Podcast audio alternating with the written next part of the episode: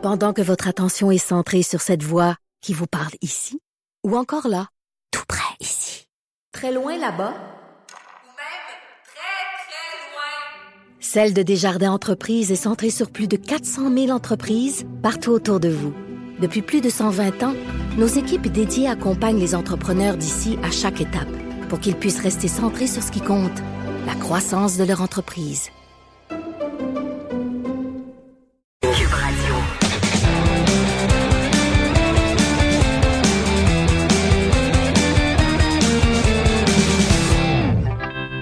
Chronique disque dur avec Stéphane Plante. Comment ça va, Steph?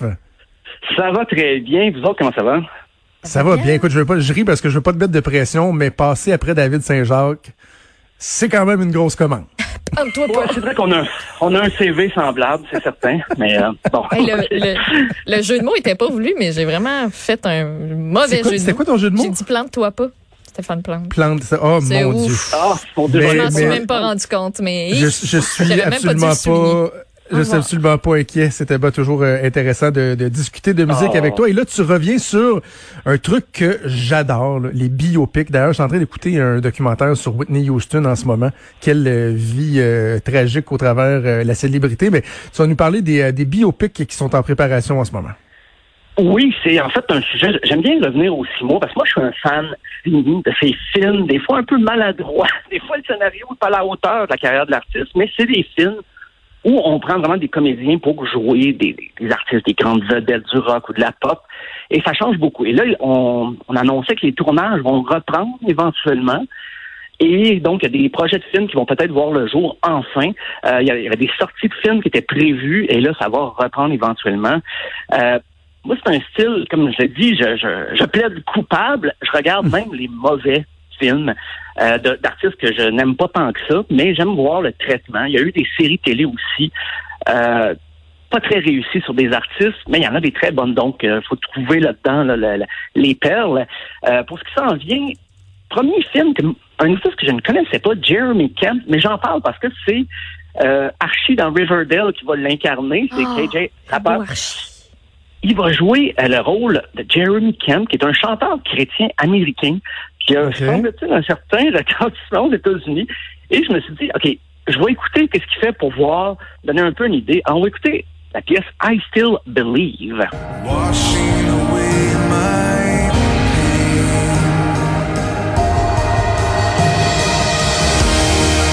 I still believe in your faithfulness. C'est pas mauvais. Ben non, c'est pas mauvais. Vous n'êtes pas converti après ça, mais, euh, mais je suis curieux un peu parce que Jeremy Kemp, c'est pas ce qu'on appelle un born again Christian là, qui, a, qui a découvert Dieu à 40 ans après une vie de débauche.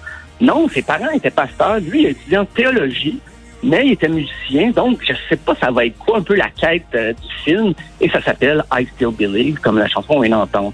Euh, le prochain, il y a eu à peu près 156 films sur lui, c'est Elvis Presley.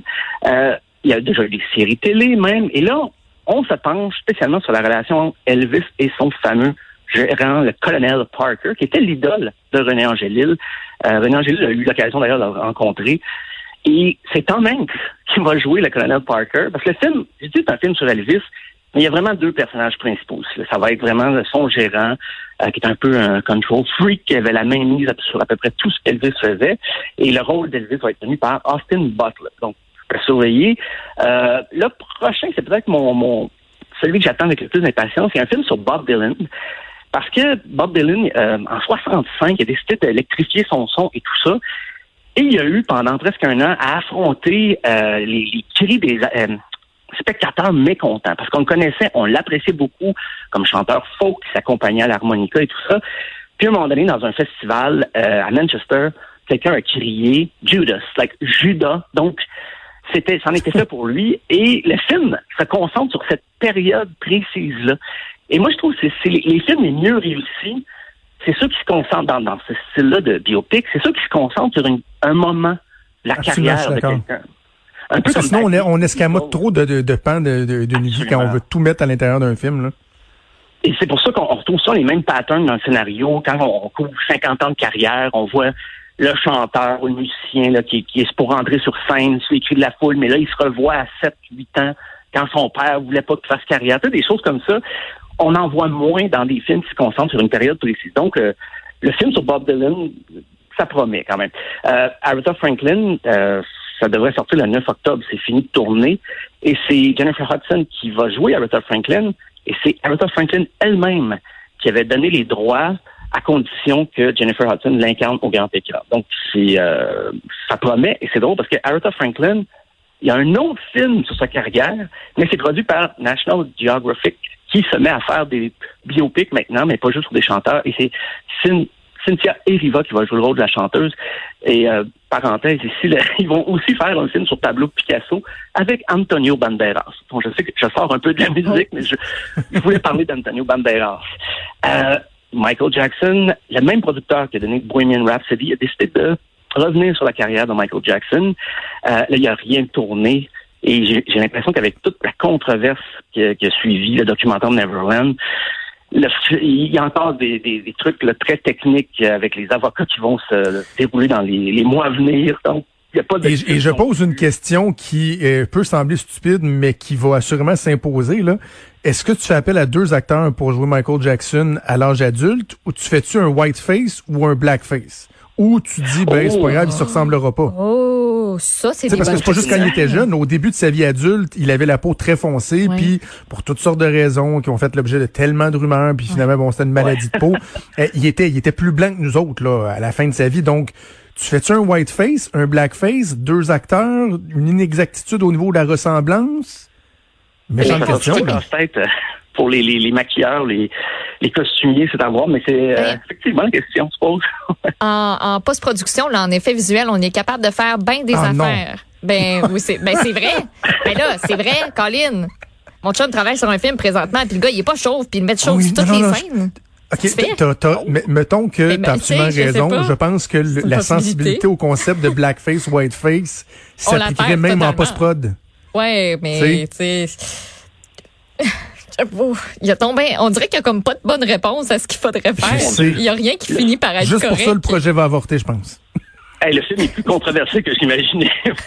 Euh, un, un autre film, peut-être moins controversé, on ne sait pas, c'est euh, un film sur les Bee Gees. C'est ça qu'on a beaucoup entendu euh, sur la, la trame sonore de exactement la pièce du samedi soir. Mais ils ont commencé dès 58 euh, en Australie à faire des shows un peu partout. Et c'est encore une fois le même producteur que celui qui a fait Bohemian Rhapsody, c'est Graham King, qui est partout. là. Il produit des films depuis le, le scénariste de Bohemian Rhapsody et le producteur depuis les, les Oscars là, sont en demande partout, ça n'a aucun bon sens. Euh, le prochain, c'est un Québécois qui va réaliser l'histoire de John Lennon et Yoko Ono. C'est Jean-Marc Vallée. Et Ah, oui, oui? ça, ça, ça m'avait intrigué. J'ai commencé à fouiller là-dessus. Euh, il dit que c'est très difficile pour lui. Il y a un article dans le journal de Montréal. C'est très difficile parce que tout le monde s'opposait à leur relation. Beaucoup de gens n'aiment pas Yoko Ono. Et semble-t-il que son travail avec le film, c'est de montrer une autre facette. Pas nécessairement de la rendre populaire, mais de faire en sorte qu'on voit autre chose que la fille qui a séparé les Beatles, supposément, et tout ça. Euh, et puis, il a profité d'ailleurs du, du confinement pour euh, reperfectionner le, le scénario. Parce qu'encore une fois, le scénario, le premier, euh, premier draft, là, qu'on dit, le premier jet du scénario était fait par le même scénariste que celui qui a fait euh, Bohemian Rhapsody. Donc, on s'en sort jamais. Et, euh, mais c'est Jean-Marc Fallet qui a mis la, la, la, la touche euh, au scénario Wow. final. Euh, Amy Winehouse, euh, ça c'est tabletté depuis longtemps, ça aboutit pas beaucoup, mais de temps en temps, il y a une percée, il n'y a aucun tournage de réaliser. C'est les parents de d'Amy Winehouse qui ont décidé de produire, de coproduire le film, euh, je avec Paramount, parce qu'ils veulent montrer eux aussi que leur fille n'était pas qu'une euh, débauchée vivant mille et un excès. Ils veulent donner une autre facette euh, de la personnalité et de la carrière d'Amy Winehouse. Euh, mais sinon, rapidement, ben, il y a David Bowie, un film Stardust qui s'en vient. Euh, le fils de David Bowie n'était pas d'accord avec ça, donc ils n'ont même pas eu les droits pour la musique, alors c'est bien mal parti. Euh, Céline Dion, on sait que c'est plus ou moins biopic, c'est Valérie Lemercier qui a écrit, euh, qui Ouais. a joué et qui a réalisé. Euh, Madonna Blonde Ambition, ça aboutit pas trop, mais ça reste sur les tablettes. Euh, Whitney Houston euh, et Rod Stewart, lui, c'est, il a suggéré le nom de l'acteur qu'il aimerait pour l'interpréter. Donc, il n'y a même pas de projet, mais je pense qu'il il se voit à la hauteur des Elton John et Queen de ce monde. Et lui, il voudrait euh, l'acteur Rhys Ifans, que je ne connaissais pas beaucoup. Je connais sa carrière musicale. Il a joué dans Super Furry Animals, mais euh, il a joué dans Notting Hill aussi. Donc, euh, Rod Stewart, il a dit la seule chose, faudrait qu'il fasse de quoi ses cheveux. Mais il veut cet acteur-là. Donc, s'il y a des producteurs qui nous écoutent, sachez que Rod Stewart est prêt à ce qu'on fasse un film sur sa vie et sa carrière. C'est quand même assez Il bien est là. rempli. Là. Il lève la main. Il, Il lève la main. Tu as mentionné Céline Dion, mais au Québec, là, euh, bon, euh, dans les dernières années, tu sais, je pense à quoi? Il y a Alice Robbie. On dirait qu'on est moins porté à faire ça. Est-ce que c'est un traumatisme de la série sur Félix Leclerc avec la perruque Oh. de Daniel Lavoie qui fait en sorte que plus personne veut s'embarquer Ah, là-dedans, tu penses? Euh, je sais pas, mais c'est- toujours très risqué. Je, je sais pas si tu avais vu la série sur Harmonium. C'est, ouais, PQS, il y avait. Harmonium? Non, je l'ai pas vu. difficile. Ça, c'était c'est dur, ça aussi. Euh, mais sinon, euh, Jerry, il y a eu quand même... La Bolduc. La, la Bolduc, euh, d'été à 2018. travers les brumes.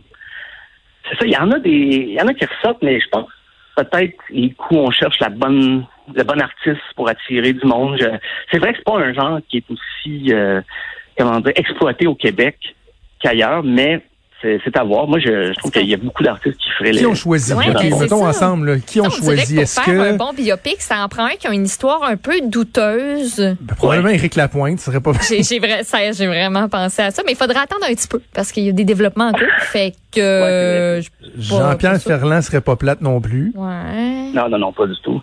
Hey, imagine Euh, un dans documentaire sur euh, Pag. Pag France. Castel, Daniel Ouimet. Ouais. Euh, moi, Oh j'aimerais oui, Corbeau. France Castel. Corbeau, pour ma part, c'est mon projet personnel. Je veux faire le scénario de Corbeau. Ah? En fait, la carrière de Marjo, mais avant sa carrière solo. Donc, je, Ah. je me réserve du temps pour ça. je mets ça sur la pile de mes projets qui n'ont pas fini. Fait que, voilà. Un Claude Mais, euh, Dubois. non, ah oui, Claude Dubois, effectivement. Oh, Juste, euh, Fanny le- Lee. Lilou. Pour J'aimerais rappeler, ça bien sûr, la- Story.